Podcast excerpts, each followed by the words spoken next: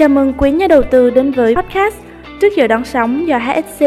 công ty cổ phần chứng khoán Thành phố Hồ Chí Minh thực hiện, được phát sóng định kỳ vào lúc 8 giờ 30 phút sáng thứ ba, thứ năm hàng tuần trên hai nền tảng là SoundCloud và Spotify. Tôi là Kim Ngân là người sẽ dẫn dắt và đồng hành cùng với quý nhà đầu tư trong tập phát sóng này. Mở đầu phiên giao dịch đầu tiên của tháng 12, chỉ số VN-Index tiếp nối đà tăng với sắc xanh 13,66 điểm, đạt 1.093,67 điểm. Độ rộng toàn thị trường nghiêng về bên mua với 596 mã tăng và 276 mã giảm. Sắc xanh cũng áp đảo trong rổ cổ phiếu VN30 với 25 mã tăng, 3 mã giảm và 2 mã tham chiếu. Cũng đồng thời ghi nhận ở phiên giao dịch hôm qua, nếu như ở phiên sáng nhóm large cap dẫn dắt thị trường và khối ngoại tiếp tục mua ròng, thì sang phiên chiều, thị trường tiếp tục duy trì được đà tăng và đặc biệt ở nhóm cổ phiếu chứng khoán. Cụ thể hơn thì nhóm này lại một lần nữa tiếp tục giao dịch tích cực với nhiều mã tăng trần mạnh mẽ như là ABG, ABS, SSI. Liệu nhịp hồi này có còn tiếp tục tiếp diễn như nhà đầu tư vẫn đang nóng lòng chờ đợi? Câu trả lời sẽ rõ ràng ngay trong phần chia sẻ của khách mời Châu Phạm. Anh hiện tại đang đóng vai trò là trưởng phòng phân tích và tư vấn đầu tư tại HSC.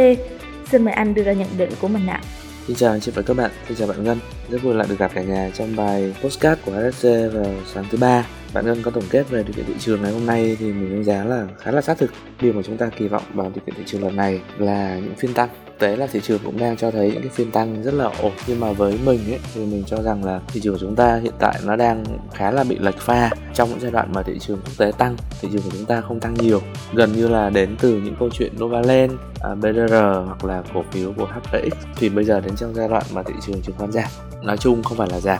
mà là cái yếu tố điều chỉnh cần phải có sự xuất hiện của các cái chỉ số lớn thực tế là thị trường đang bắt đầu có dấu hiệu là ngưng giao dịch để chờ đợi thông tin từ Fed trong khoảng 10 ngày đến về quyết định tăng lãi suất. Nhìn lại thì cái thông tin về uh, lao động mới tham gia vào thị trường trong tháng 11 thật sự là tốt. Nhìn vào câu chuyện ngắn hạn ấy, thì mình đánh giá là rất là cao về cái việc mà chỉ số kinh tế đang phục hồi, đặc biệt là đặt trong bối cảnh của thị trường cuối năm là ổn. Tuy nhiên là nếu mà chúng ta nhìn lại là chúng ta đang kỳ vọng thị trường đang bước từ giai đoạn suy thoái và bước lên giai đoạn câu chuyện hồi phục, thì cái việc mà kinh tế, đặc biệt là thị trường lao động đang tốt hơn kỳ vọng, nó là một cái điều mà khiến cho chúng ta cần phải hết sức cẩn trọng. Liệu là cái phán đoán thị trường đang ở trong một giai đoạn suy thoái và phục hồi trong giai đoạn này liệu có quá sớm hay không, thì đây là điều mà mình đánh giá là chúng ta cần phải cẩn trọng. Khi mà cái lượng lao động tăng nhanh thì nó cũng đồng nghĩa với việc là Fed hoàn toàn có cơ sở để tiếp tục là duy trì những chính sách siết lãi suất như những gì mà đã làm trong năm nay.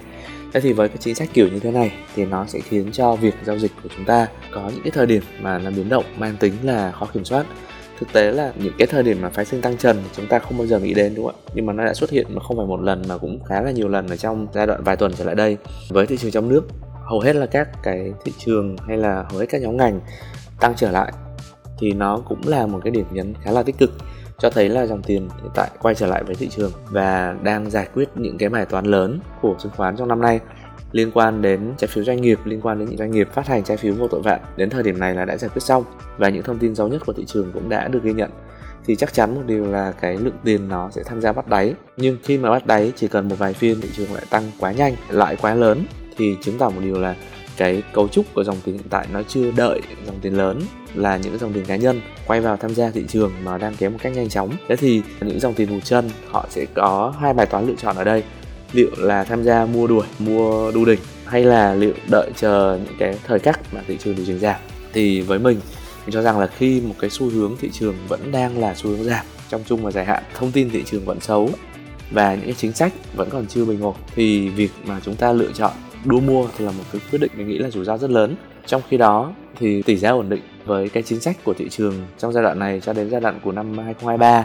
đặc biệt là được kỳ vọng bởi cái câu chuyện mà hạ lãi từ Fed sẽ phần nào đó khiến cho cái tỷ giá cũng như là lãi suất của thị trường trong nước được kỳ vọng là ổn định hơn trong giai đoạn sắp đến. Và đây nó sẽ là một cái điểm nhấn và một cái điểm tăng trưởng cho thị trường. Và cách khác là nếu như mình thì mình sẽ lựa chọn là chờ đợi và đợi những cái nhịp trình để chúng ta bắt đầu giải ngân chứ không giải ngân trong những phiên tăng trần những cái cổ phiếu hay là những nhóm ngành mà mình vẫn ưu tiên lựa chọn lúc này vẫn là nhóm về ngân hàng và nhóm về cổ phiếu chứng khoán thì đây là những cái nhóm liên quan đến tài chính và thứ hai là nó phản ứng rất nhanh và rất mạnh trong điều kiện của thị trường, đặc biệt là trong giai đoạn thị trường đang phục hồi, ổn định như lúc này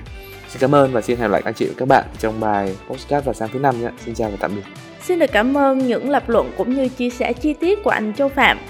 Thị trường kết phiên giao dịch đầu tuần như vậy lại tiếp tục mang lại nhiều cảm xúc cho nhà đầu tư, cụ thể hơn là giữa tham lam và sợ hãi. Tham lam khi giá cổ phiếu tiếp tục đưa ra những pha tăng trần hết sức thuyết phục, nhưng sợ hãi liệu rằng đà tăng bứt phá này còn kéo dài được bao lâu. Nỗi sợ này thể hiện qua những gì mà mã cổ phiếu như là Novaland giảm sàn trong phiên. Tuy nhiên thì nhìn chung trạng thái thị trường vẫn là tích cực khi mà các cổ phiếu trụ đã thay nhau đỡ cho thị trường và khi dòng tiền còn xoay trụ thì chắc chắn là nhịp hồi phục sẽ còn tiếp diễn. Ở thời điểm này, nhà đầu tư vẫn nên cân nhắc giải ngân với những mã cổ phiếu nhạy cảm với thị trường như là ngân hàng và chứng khoán. Xin chào và hẹn gặp lại trong tập phát sóng tiếp theo của Trước giờ đón sóng vào mỗi 8 giờ 30 phút sáng thứ ba, thứ năm hàng tuần trên SoundCloud và Spotify quý vị nhé.